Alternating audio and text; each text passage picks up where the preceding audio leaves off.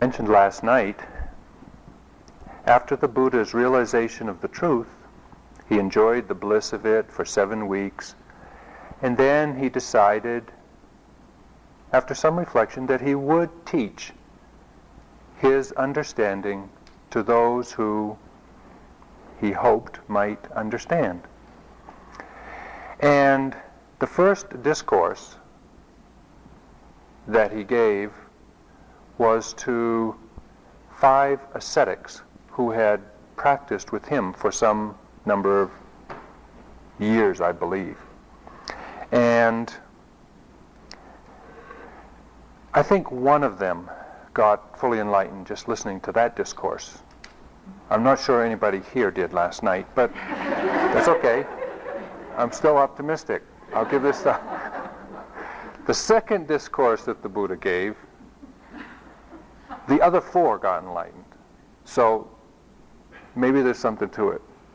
So listen carefully.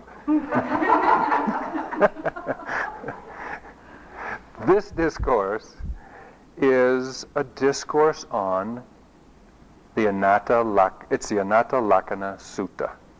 And it is the discourse on the anatta characteristic. The anatta characteristic has often been translated as selflessness, kind of a scary, uh, indecipherable, uh, incomprehensible term. But it refers to the ephemeral nature of experience, the evanescent, the insubstantial, the impermanent, the conditional nature of all of our experience. It refers to the lack of or the absence of a substantial, enduring entity within this mind body process to whom experience is happening.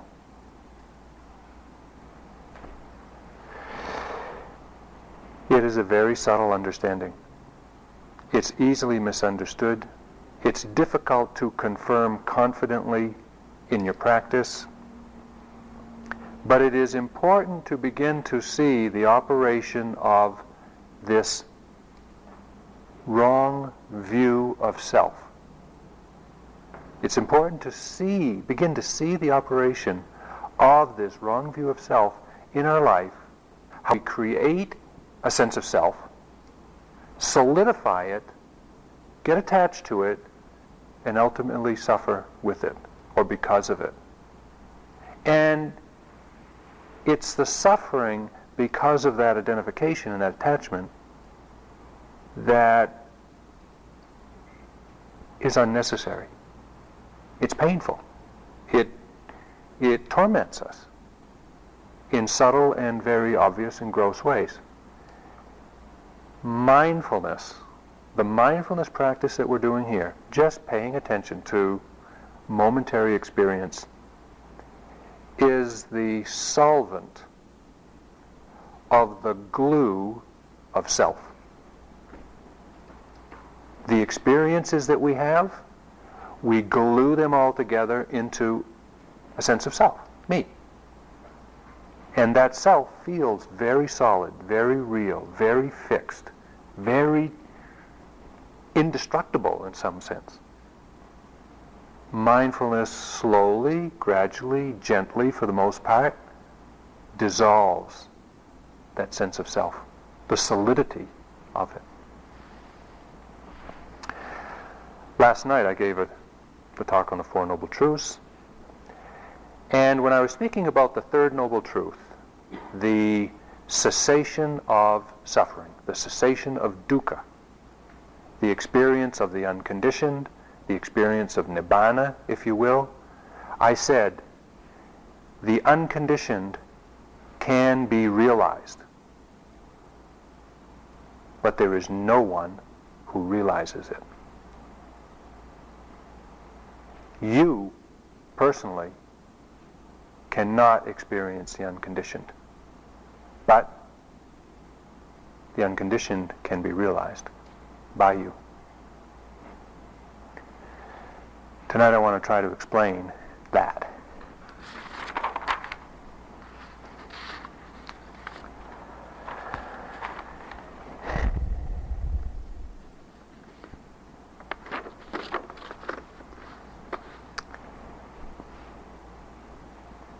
We are attached to a sense of self. We believe that we are someone solid, fixed. And as a result of that belief, we proliferate innumerable problems for ourselves. Who were we in the past? What did we do in the past that we now feel guilty about? What are we going to do in the future? What's going to happen to us when we die? And all of the anxiety, the fear, the guilt, the shame, the humiliation, the unhappiness of our life is a direct result of our attachment to a sense of self. If we can begin to see through this false identification, the insubstantiality of this self, all of that suffering, anxiety, fear, guilt, shame, you know, all of that goes with the dissolution of that attachment to self.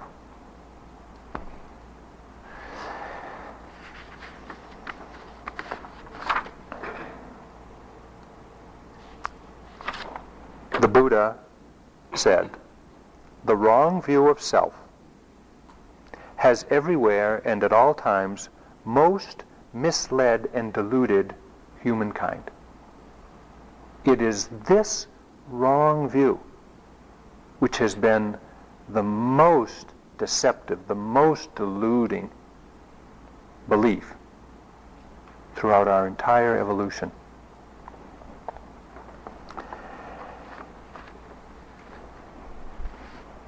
How does it work? It's like this. When a scarecrow sees, when a crow sees a scarecrow in the garden, it sees the shape, the clothes, the colors, the, the you know, whatever, and it believes that there is a person there. Or hopefully we, we, we want the crow to believe that, so it won't come eat the garden. And it does, for the most part. We do the same thing when we take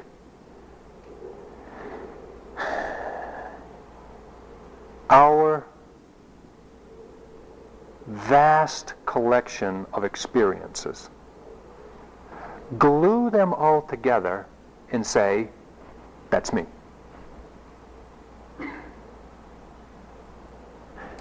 Another way of looking at it. You walk into a museum.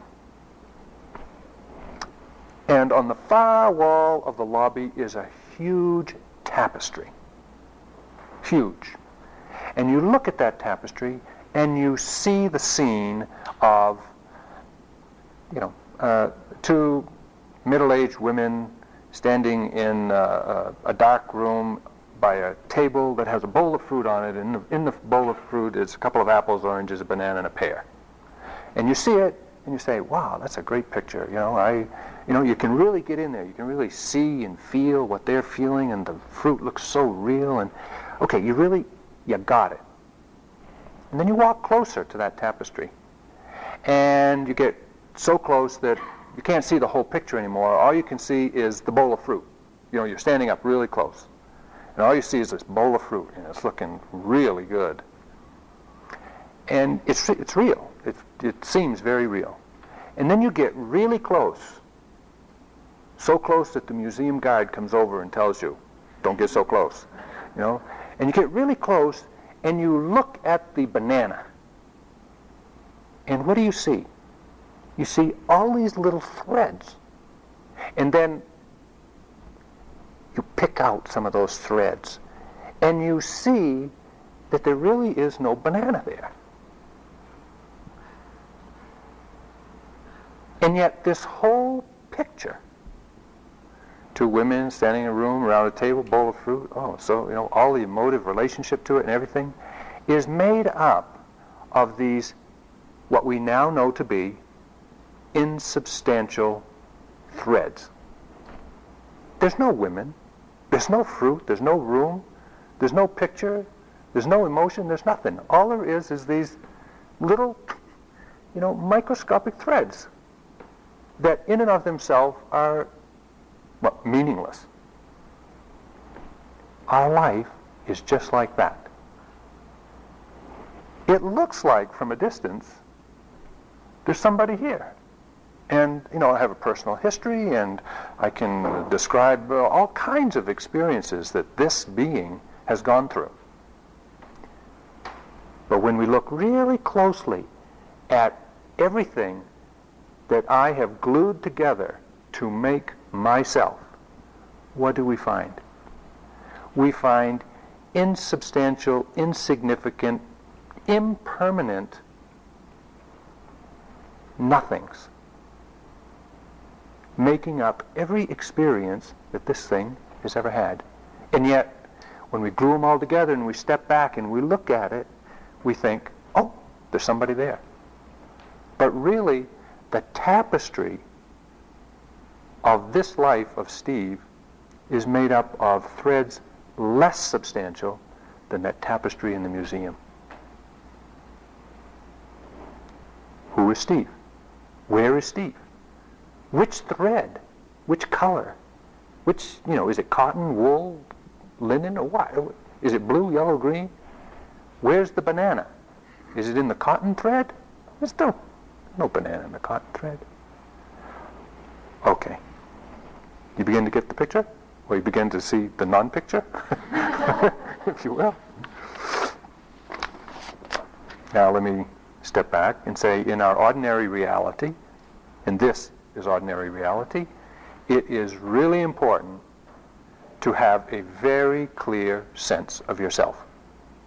Who you are, who others are, your boundaries, your responsibilities, your obligations, and don't confuse them. You don't want you don't want to be kind of, you know, merging with everybody and everything that you see. You you won't know which emotions are yours. Right? So, you know, it's really clear to have boundaries and to to be very clear what you're, who you are.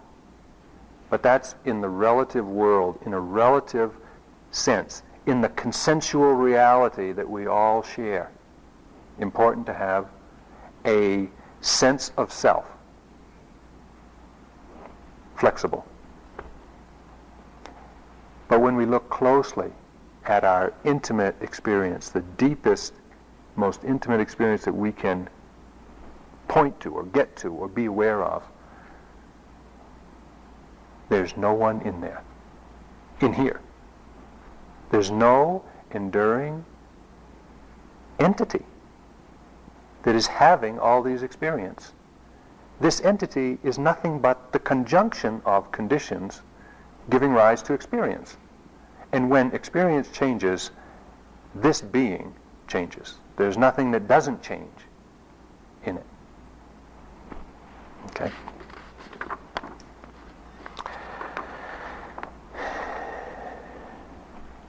The Buddha pointed to five experiences that we all have that we identify with as who we are. I want to talk about these five and show how we identify with them and how mindfulness practice exposes the lack of a self within it.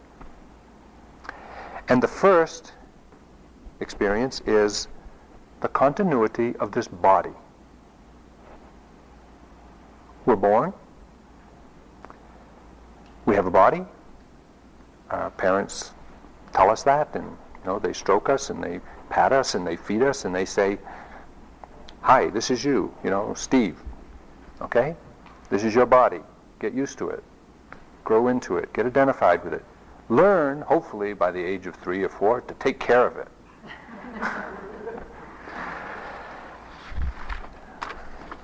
okay. Now, most of us have a very intimate knowledge of our body. We've had some pain in the past. We've had some pleasure in the past. We anticipate the same in the future. And we're pretty identified with it.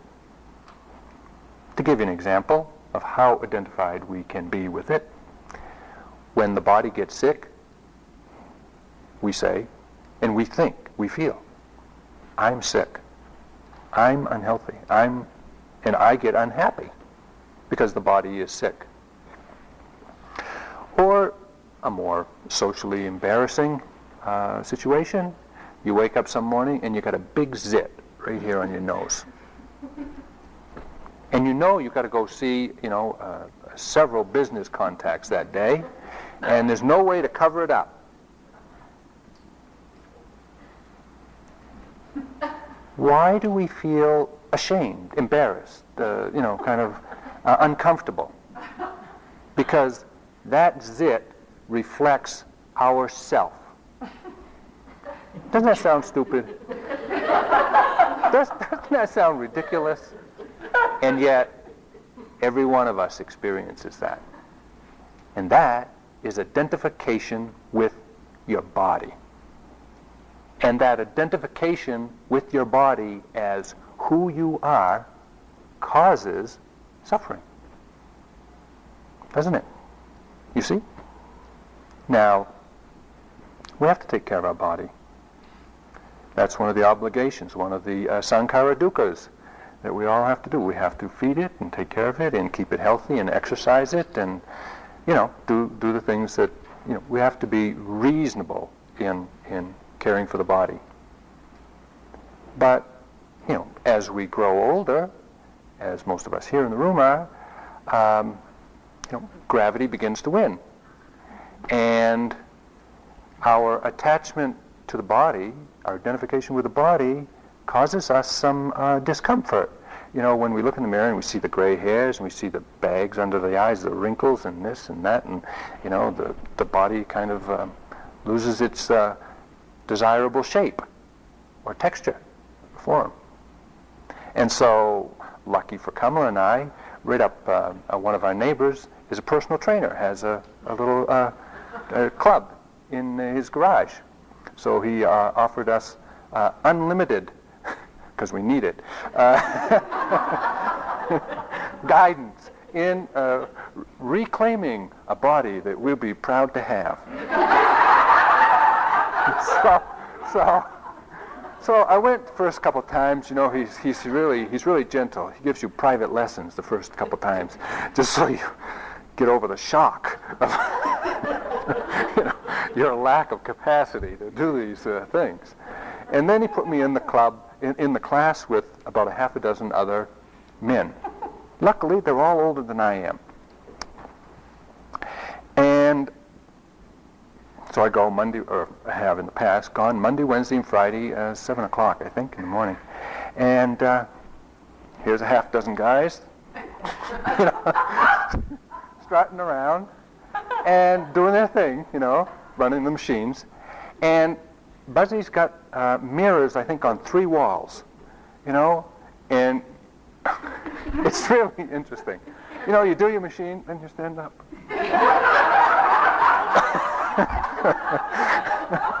well, Buzzy gives me gives a lot of compliments. He says I, have got I've got at least uh, legs that are worth eight on a ten-point scale. you know, so he's got he's got us all pegged, you know. Oh, that guy's got arms like, you know, and he's got a great potential in that uh, da da da, whatever. What's happening there? Uh, we're trying to feel good about that body. we're trying to feel good about our identification with the body. And so we are really reinforcing attachment to and identification with the body and trying to keep it in a way that we feel good about. But I'll tell you something. Time is going to win. and no matter what you do, that body is going to go right out from underneath you. And at some point, we have to let go of it.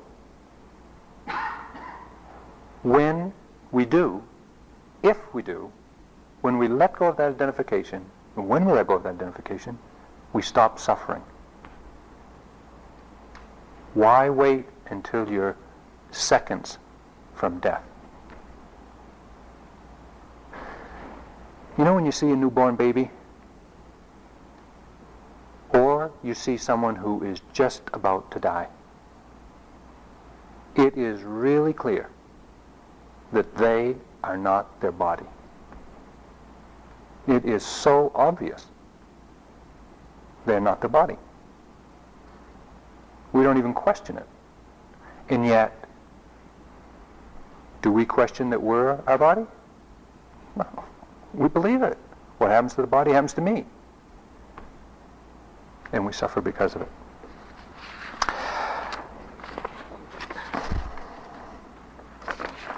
Kamala has given me permission to read this poem. It's about women, but it applies to men too. And it's called Cosmetics Do No Good.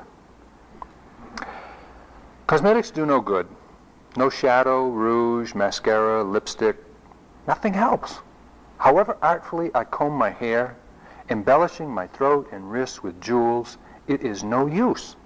There is no semblance of the beautiful young girl I was and long for still. My loveliness is past, and no one could be more aware than I am that coquettishness at this age only renders me ridiculous. I know it. Nonetheless, I primp myself before the glass like an infatuated schoolgirl, fussing over every detail, practicing whatever subtlety may please him. I cannot help myself. The God of passion read attachment, has his will of me, and I am tossed about between humiliation and desire, rectitude and lust, disintegration and renewal, ruin and salvation.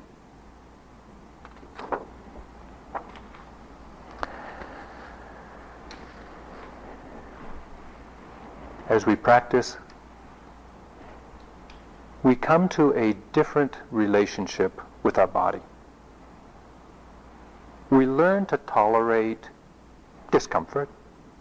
We have those moments, those times when we feel how separate we really are from our body. It comes, you know, it's an insight, you see it. We experience uh, what I call body distortions, very gross body distortions, where you feel tremendously heavy, tremendously light, very large, very small, nothing but vibrating, nothing but light. And we begin to get a vast range of perspectives of what this body really is. It's not just the reflection in the mirror. And each of those insights into the non-ordinary perception of the body weakens our attachment to it. It's important to sit here and watch your body go through its contortions and distortions. And, because in that process, we come to know the body as it truly is. And in that, we can let go much easier. We're not just hanging on to the reflection in the mirror. It isn't a matter of belief. Do you believe you're your body or not? It's a matter of practice.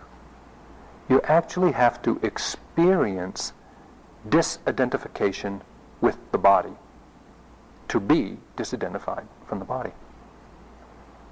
Just to say, oh, yeah, I understand that. I'm not identified with my body. Doesn't cut it. You really have to sit there with it and watch your attachment to the body cause you suffering and watch how, when those times come, there is this vast, spacious, expansive disidentification with the body. Then you get it. Okay, the body,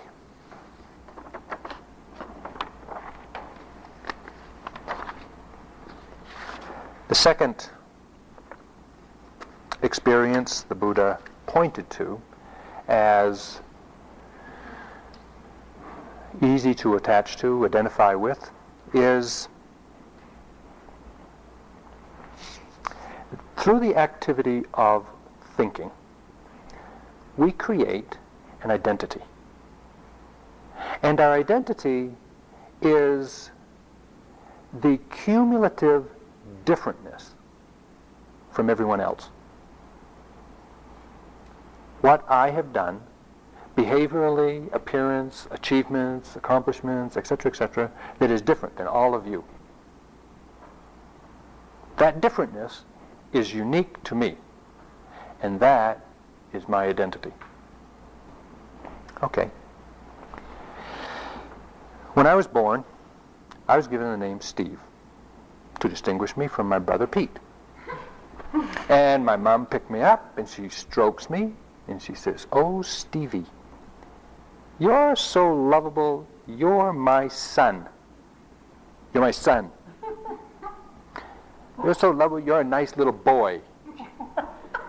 You know, and she did that for three years. And my dad picked me up once or twice and did the same thing. And, and, uh, and you know, then I went to school. And uh, well, first my brother Pete said, "My brother Pete, Steve." you know, and uh, went to school, and I was called Steve, and uh, eventually the government got involved, the bank got involved, and everybody got involved. I got a string of numbers, a whole uh, bookshelf full of photo albums of, and newspaper clippings of the roles and relationships I have been in throughout my life. And by repeatedly reflecting on all of that stuff, I continue to reaffirm I'm Steve. Right? The roles change, relationships change. Unfortunately, the identification remains. And we carry this identification with us through the changing ages of our life. This vast complex intermixing or intermingling of roles in relationship has woven the tapestry on which Steve appears. We've already looked at the tapestry. We know there's nothing there but insubstantial threads. And yet there is an appearance of Steve here. The complexity of that tapestry of all of those memories, all of those events, all of those experiences, pleasant, unpleasant, roles, relationships, all of that stuff, the complexity of it obscures the fact that it's just an illusion. It's just an illusion. There really is nothing there. Okay. No problem with any of that until and unless we aren't confirmed in our sense of our place in the world. If, you know, you're in a role, or you're in a relationship with someone, and they start acting in such a way as to deny your place or your sense of yourself there. You're in a relationship with an intimate other, and they start um, their heart starts leaving the relationship. Your sense of self suffers. You suffer because you're no longer getting confirmed that we're in this loving relationship, we're making a life together, and you know we're doing that, and the other person is saying, "I'm out of here." Where does that leave you? Suffering. Right? When we're identified with our roles, we're identified with our relationships, we suffer. Kamala has raised four children. And, you know, it's mentioned, you know, the empty nest syndrome. It's real. When your last child leaves home, you're suddenly left with this uh, who am I? What am I doing? Uh, you know, I don't have to get anybody off to school today, and uh, I'm not even cleaning up any messes for them. And it's like there's a period of time where your sense of self as mom is not confirmed, and it's it's uh, It's not all pleasant. There's a lot of pleasantness to it, you know, when they all leave home, but it's not all pleasant. Okay. What happens if we were to uh, disidentify from our role? Keep the role, but just loosen the attachment to it. I'll give you an example. I lead retreats, travel around quite a bit. I fly on United Airlines, and I'm a frequent flyer. And I'm a premier frequent flyer because I get a lot of miles. Well, you know, when you're a premier frequent flyer and you got all these miles, they like you. United Airlines likes me, and they send me upgrades for, for upgrades to first class. They give me the choice of the better seats. I can uh, do get you know get on earlier. I can pay a lower fare for things. I can use their lounges. It's all, all kinds of good benefits. Well, I take advantage of all of them. hey, it's a gift, right? So one time I had to fly from the west coast to the east coast, San Francisco to Boston, but come the day of my flight, I actually had to leave earlier than my scheduled flight. And you know, if you try to change your outbound flight, you scrap the whole ticket, you pay a penalty, blah, blah, blah. So I said, I'll fly standby. So I called up the airport. They said, oh, plenty of seats on that plane, no problem. A red eye going out of San Francisco, getting into Boston, 6 o'clock. Great.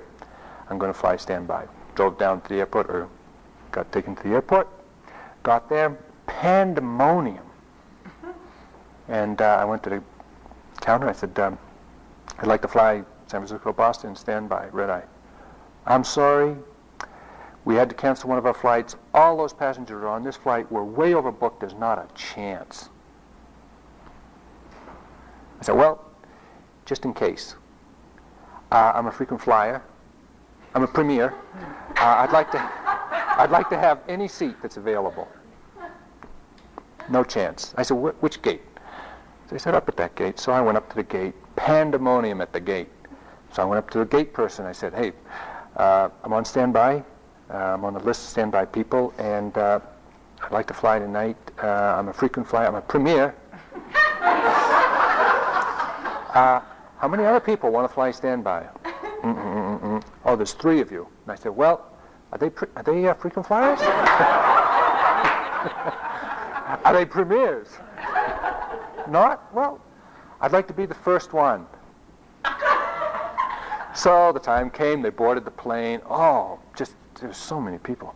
And they got everybody on the plane. They called the last rows, you know. And then they said to the three of us that were waiting, they said, "Come on down. Uh, we'll walk down the um, the you know the alleyway there. We'll go to the door of the plane, and when they got everybody set down, we'll see if there are any empty seats."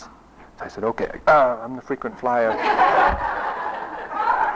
Shouldn't I be first?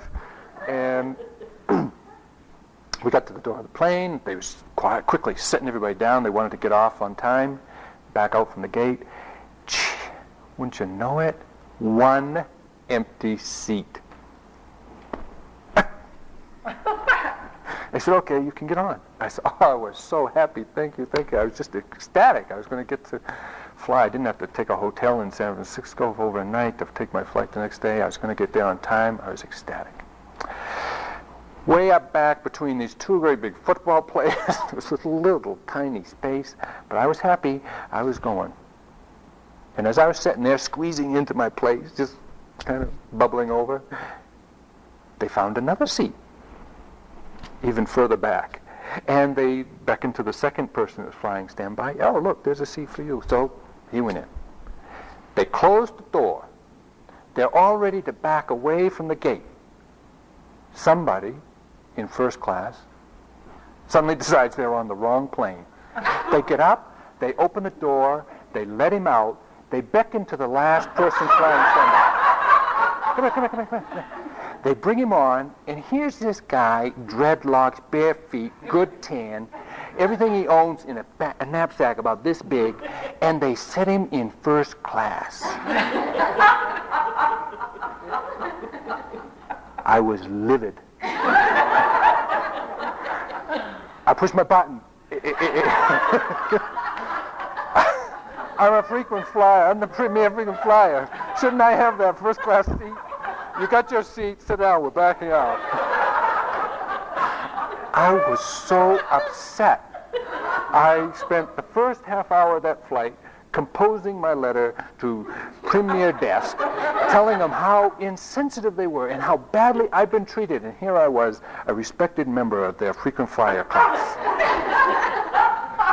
and I was suffering. I was suffering. And then I said, you know what? There's another five and a half hours this flight. Do I want to arrive in Boston at 6 o'clock totally exhausted, drained, and angry?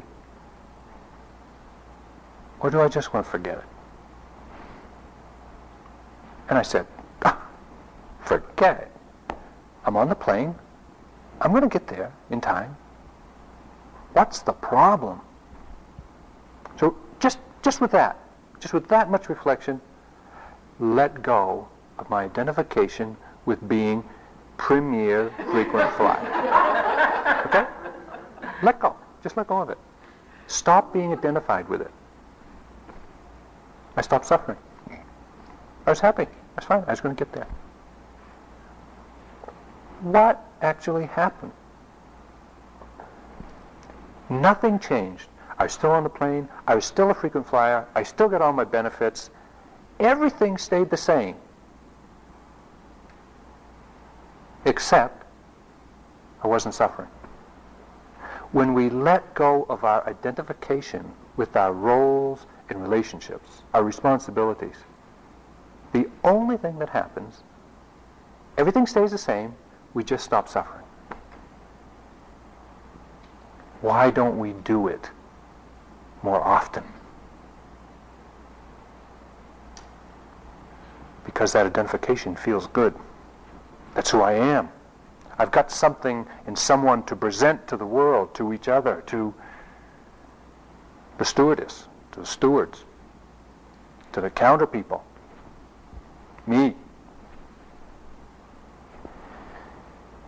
If letting go of our identification with our roles and relationships does not cause harm to another, let go. But if you have a relationship, you have a role in relationship to others, and if your letting go causes pain to the other, we have to be careful. We have to be responsible to the commitments we've made. And follow through. But much of the time, we can let go or loosen the identification with that role, that relationship. Let it go.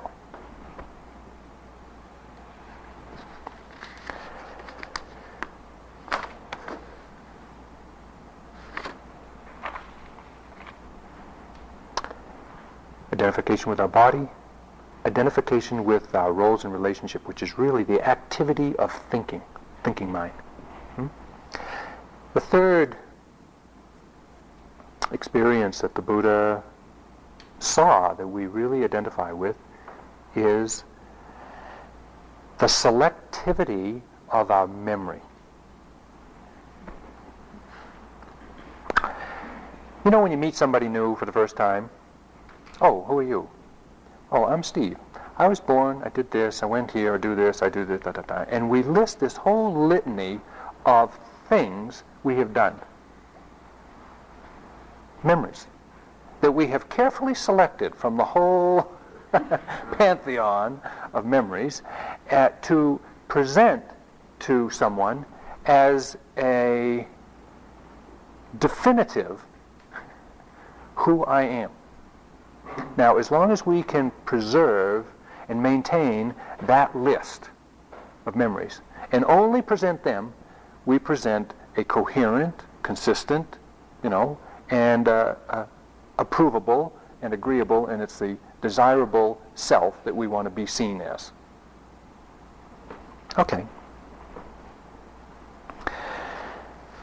We come to practice, innocent and naive that we are, and we start just paying attention, what happens? Memories emerge into our consciousness like skeletons out of the closet, and they threaten our sense of who we are. We start to remember the times that we did and said things that were rather shameful, the times that we hurt other people, the times that we misled, deceived, uh, intentionally, unintentionally, the times when we were less than who we would like to be. And every time that they come up, we say, oh, stuff that back in the closet. Because it threatens our sense of who we are. It threatens our sense of stability, security, um, uh, authenticity, uh, respectability. And we have all these skeletons that keep coming. Okay.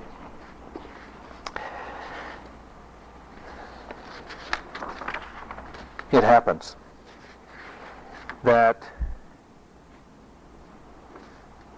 our sense of ourself is deeply, deeply, deeply, deeply conditioned by the memories we choose to fixate on.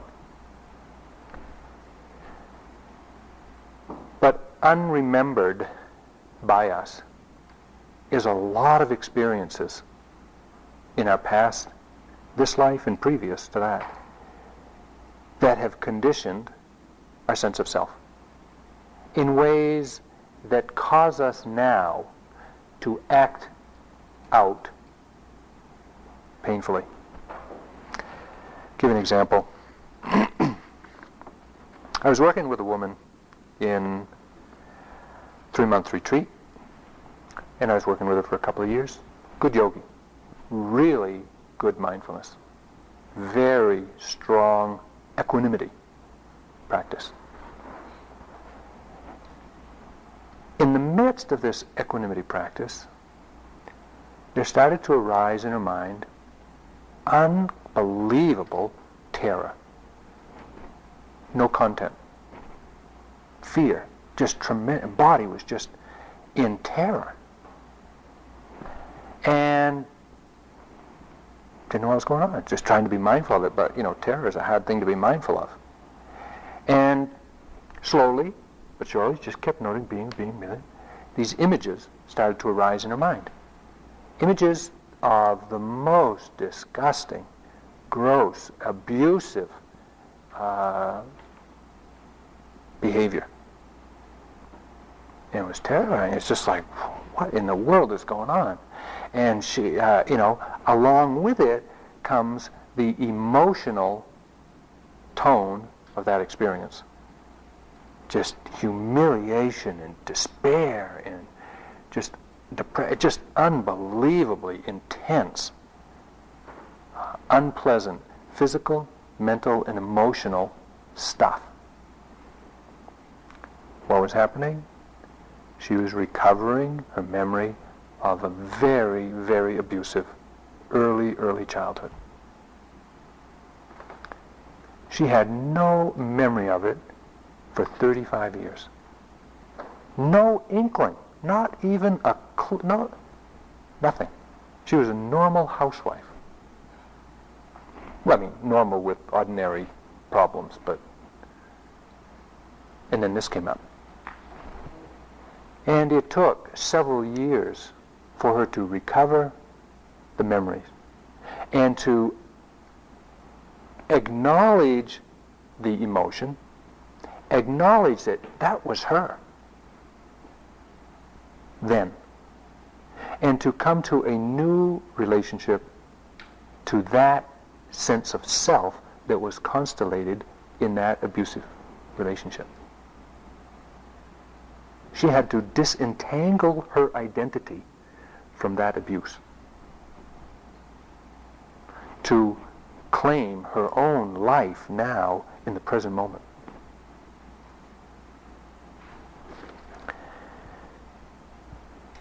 Our sense of self is so fragile. And all it takes is looking carefully to see that it is a total illusion.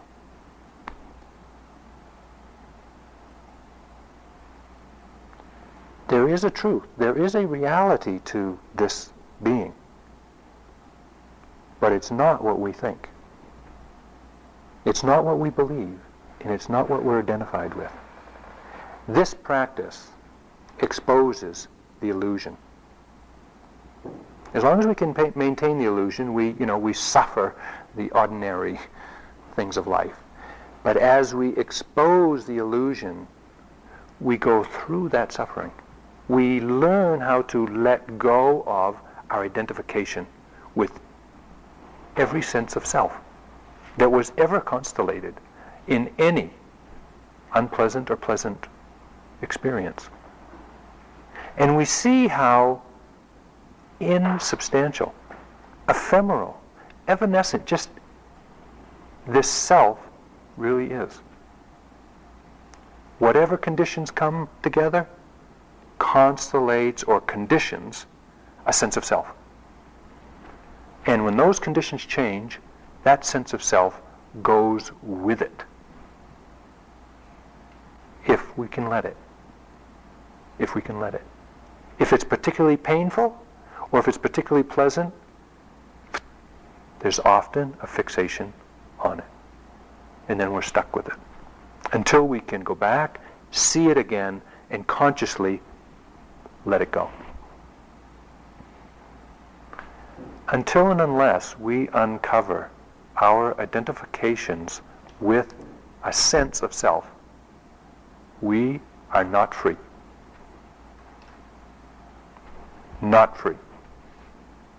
We are automatons acting out of deeply conditioned identity.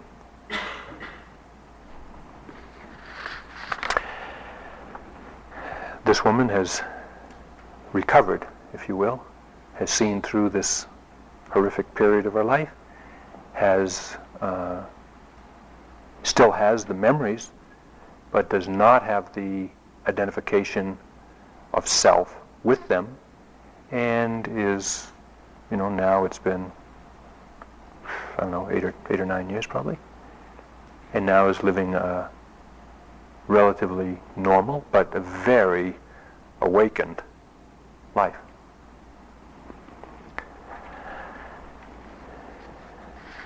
T.S. Eliot understood this process when he wrote, We shall not cease from exploration, and the end of all our exploring will be to arrive where we first started and know the place for the first time. Our practice here is an exploration, a discovery of who we are, who we truly are. Not the illusion, not the appearance, not the hope, but really to see through all illusions of self and come to the sure, confident knowledge that there is no enduring self within. Hmm. So we have identification with the body, obvious suffering. Practice dissolves that identification. We have the identification with our roles and relationships. We can see through that, let that go. We have a selectivity of our memory, which we, by which we try to preserve and present the sense of self, which is very ephemeral. The fourth experience that the Buddha identified as easy to attach to or identify with is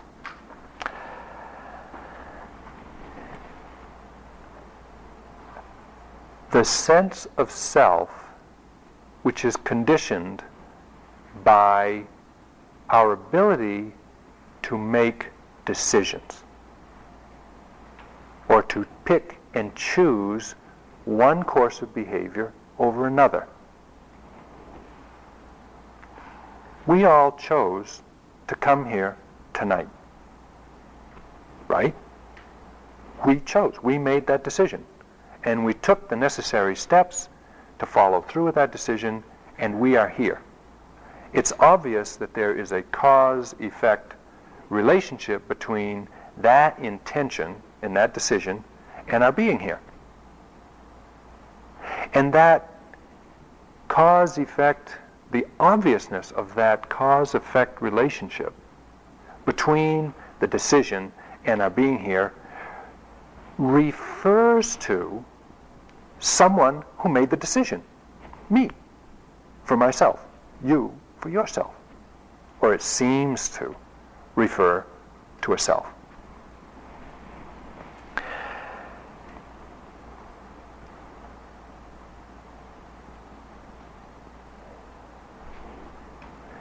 We come to practice. We start paying attention to sitting, walking, breathing, thinking, eating, going to the toilet, getting dressed, and, you know, just the daily, the, the ordinary, mundane stuff of our life. And the f- one of the first immediate shocking insights that we all have is I am on automatic pilot most of the time. I don't even know what I'm doing most of the time. We'll find ourselves halfway through a meal before we realize that we are really enjoying what it is we're having. And I'd be surprised if many of us here in these six days have noticed that we even go to the toilet or what that's really like. You know, the opening of the valve that lets the water go. Did we, did we choose to do that or was that automatic? We, we find ourselves uh, shifting posture in the middle of sitting without ever, it's like, you know, it's, we're scratching and slapping flies and we, we it's like, especially moving to get rid of the flies. And we didn't even make the decision to do that. It's just happening automatically, you know, conditions unfolding. Okay. So we begin to question uh, who's in control here? Who's running this ship? If I'm not there making these decisions, who is? So let's look at this. We sit down, and after 20 minutes or 40 minutes, the body begins to get really uncomfortable. Pain arises. And the debate starts. Should I move or should I endure? Right? And we've all had this debate kind of going on in our mind. And fear arises in the mind and it says, if I continue to sit like this, I'm going to hurt the body and I may never walk again. right? Determination arises and says, I can do it. I'm a good yogi, I'm going to sit through it. Right. Aversion arises and says, I hate this pain. I got to move. Compassion arises and says, Oh, be kind to yourself. Relieve your own suffering. Move now.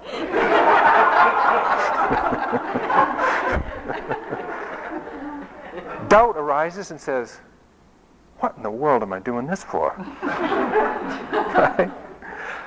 Boredom arises and says, I've been here, I've seen this before.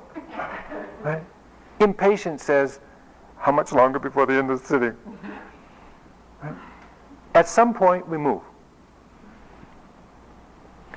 Which mental state conditioned the intention that conditioned the movement? Was it fear?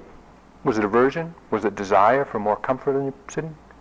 Which mental state conditioned the intention to move? Okay, let's assume it was aversion. Are you aversion? You're not aversion.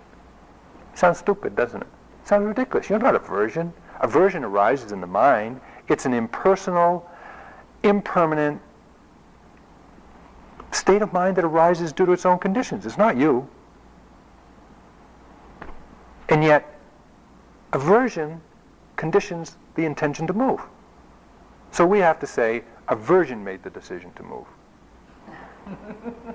you didn't. Right? Look at that. Look, I mean, who, who are you? Which, which, which mental state are you? Which one do you want to get identified with? If you're identified with it, then of course it's you. You think it's you. But when you really see that these mental states, they arise and pass away due to their own conditions, their own cause and effect, and they really have nothing to do with you. Can you control your mind and say, okay, aversion, you stay out this sitting? Good luck.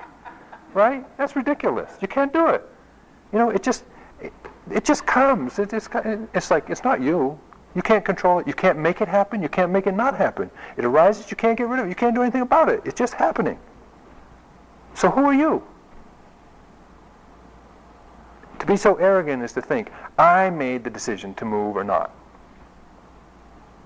No, you didn't. Some mental state did. Some impersonal, adventitious mental state that just arose haphazardly and you probably didn't notice it. And it conditioned the intention you moved. There's no you in there. There's no substantive, enduring, solid you that says, okay, there's some aversion, there's some desire, there's some, yeah, I'm going to move. When you look closely, when you really look closely, and this is going on every sitting, when you really look closely, you don't find any person that's making the decisions in your life. You find the unfolding of conditions. So who's making, what's making decisions now? If there's nobody, if there's nobody in here, who's making all these decisions? What is making all these decisions? Do you know what? Habit. Our fear of unpleasantness, our desire for pleasantness, and our confusion of everything that's neutral for the most part. Automatic, reactive tendencies. If something's unpleasant, get away. If something's pleasant, hang on. If something is neutral or is not very distinct, huh? What? is there something happening? we don't know. Confused by it. It's really interesting sometimes to um, sit down with the understanding that you're not going to move, with the intent not to move, and then watch and see what it is that actually makes you move eventually. Because you'll move eventually. You know, it might not be in the 45 minutes, but we won't ring the bell. You know, we'll go an hour, hour and a half, two, three, a day if you like, whatever. We'll see. Eventually, the body will move. What makes it move? You can have all of the best intentions in the world, and they are impermanent, impersonal, adventitious, due to conditions, and they'll pass away before the sitting ever ends.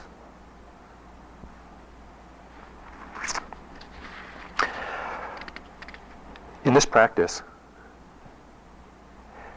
we learn to confront our habits, our unconscious reactive habits, to avoid the unpleasant, to seek the pleasant, to be confused or ignorant of the neutral. And we cultivate wisdom.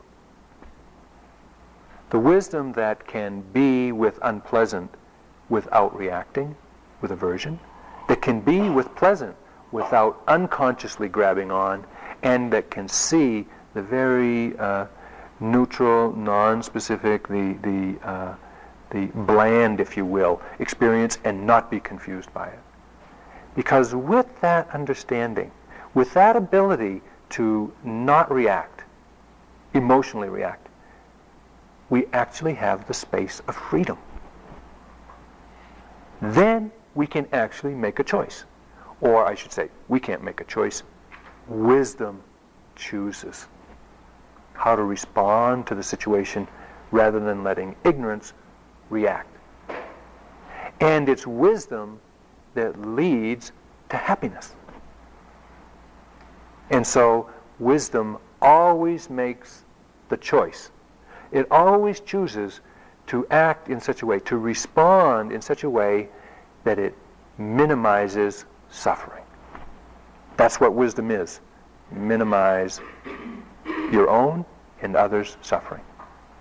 And it's wisdom that makes the choice when mindfulness exposes the gap between the unpleasantness and a reaction or the pleasantness and a reaction.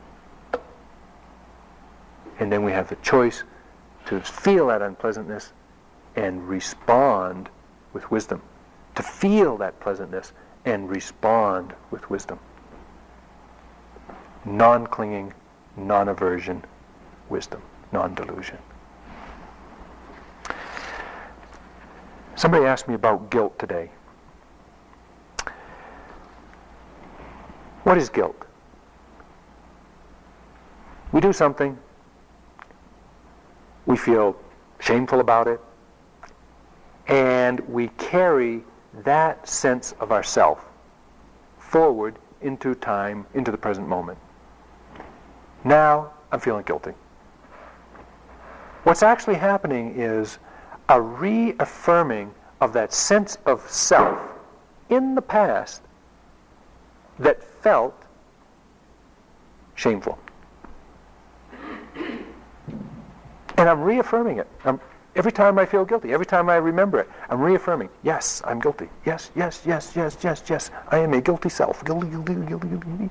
And pretty soon, I walk around feeling paranoid, you know, that somebody's going to accuse me of what I did. Now, that self that acted unskillfully, shamefully back then, ceased to exist in that moment. We are only carrying it forward into time in our mind by repetitively rethinking over and over again. I said that, they did that, and then I did that. Oh my gosh. And if we don't remember that, we don't feel guilty. By seeing the memory as memory, by feeling the shame as shame, by f- seeing the, vis- the, the scenario as seeing, or the vision as seeing, and by just taking apart that whole feeling of guilt, the memory, the vision, the feeling, you just take apart. You pour mindfulness on it, and you dissolve the glue that is gluing it all together. And what do you have? You have a sequence of remembering, seeing, feeling unpleasant, and if every time that comes up, you do that, in time, in actually a very short time, you will dissolve that sense and that feeling of being guilty. The memory still arises, but the identification with the self of that memory is let go of. Mindfulness is a tremendously powerful tool. Unbelievable. Unbelievable. It can dissolve any identification. Any identification. And with it, any suffering that is attendant with it.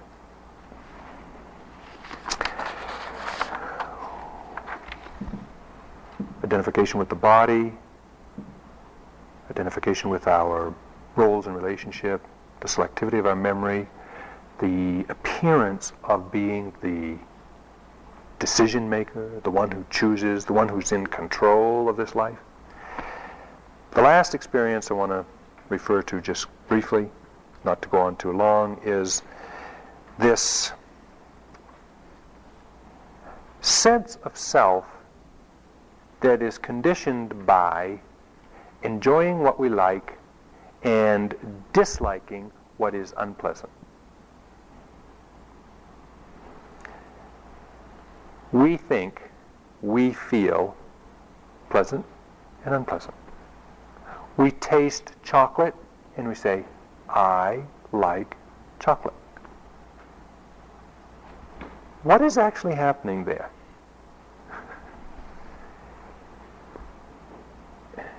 This gets into a little bit of Buddhist psychology and it's a little bit non-experiential maybe. We think there's a me in here that is tasting the pleasantness of sugar and chocolate. But actually, when we look closely, it's not me. There's nothing about me that is feeling that. It is in the very nature of tasting to be pleasant or unpleasant. And we don't control tasting. We don't control hearing. We don't control seeing. It happens. Can you make your tongue not work? Cannot. You put a piece of chocolate on the tongue, it's going to, there's going to be an immediate pleasant experience.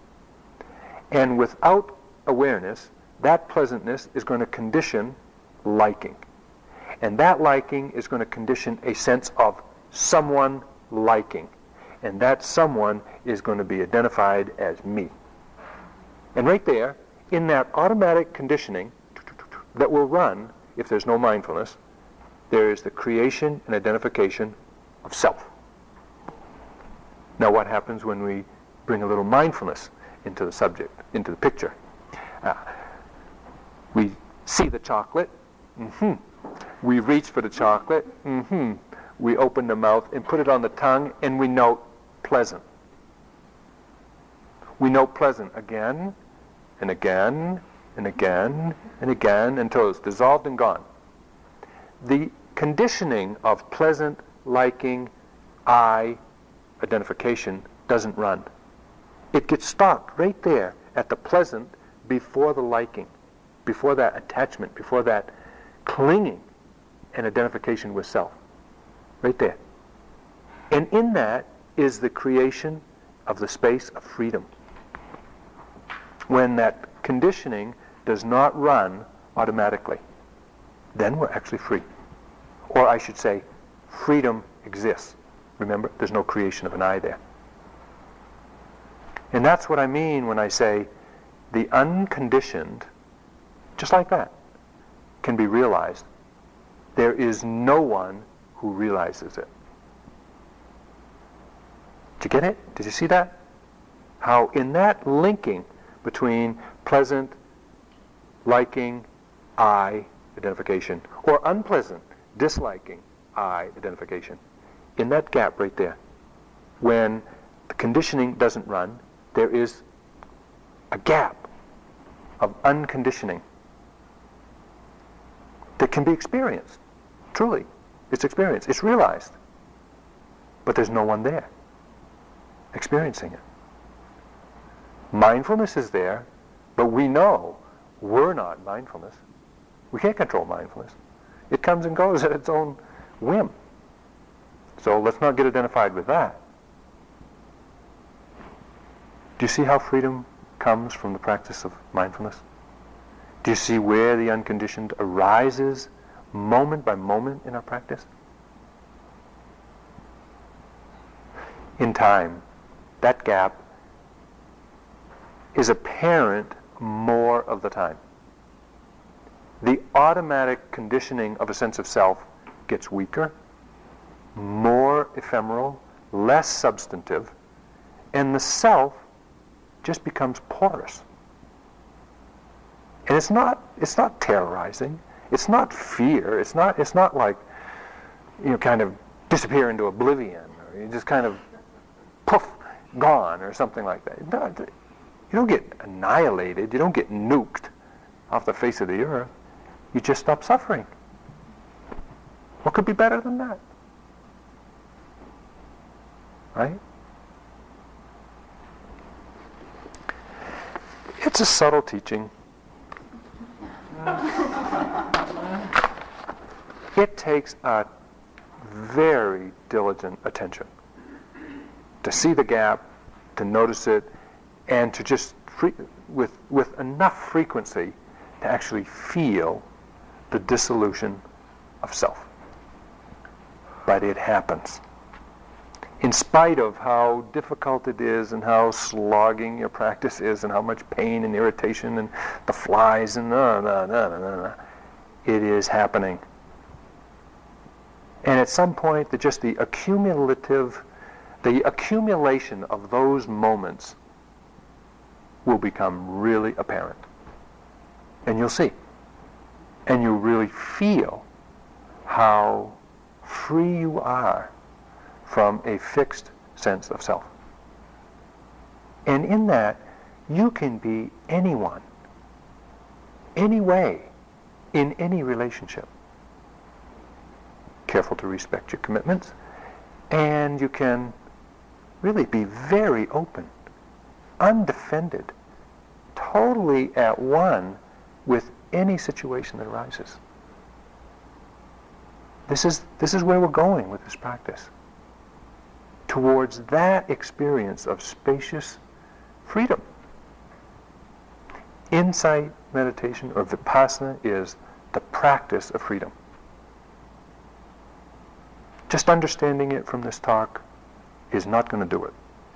Believe me. It's actually sit on your butt, watch it moment to moment to moment to moment until you realize it. And realizing is not thinking, it's experiencing. And that's what you're doing.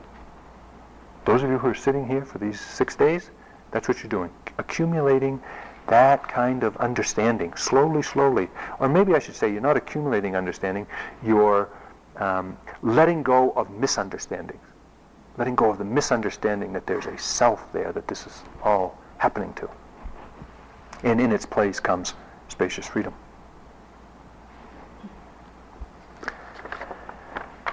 So let's sit for a minute and let the words settle down.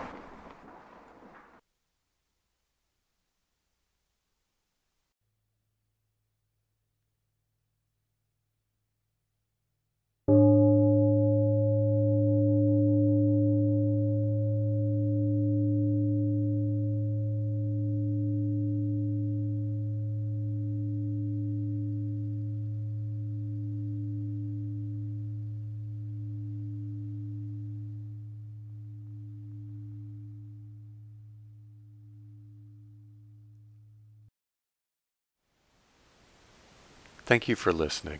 To learn how you can support the teachers and Dharma Seed, please visit dharmaseed.org slash donate.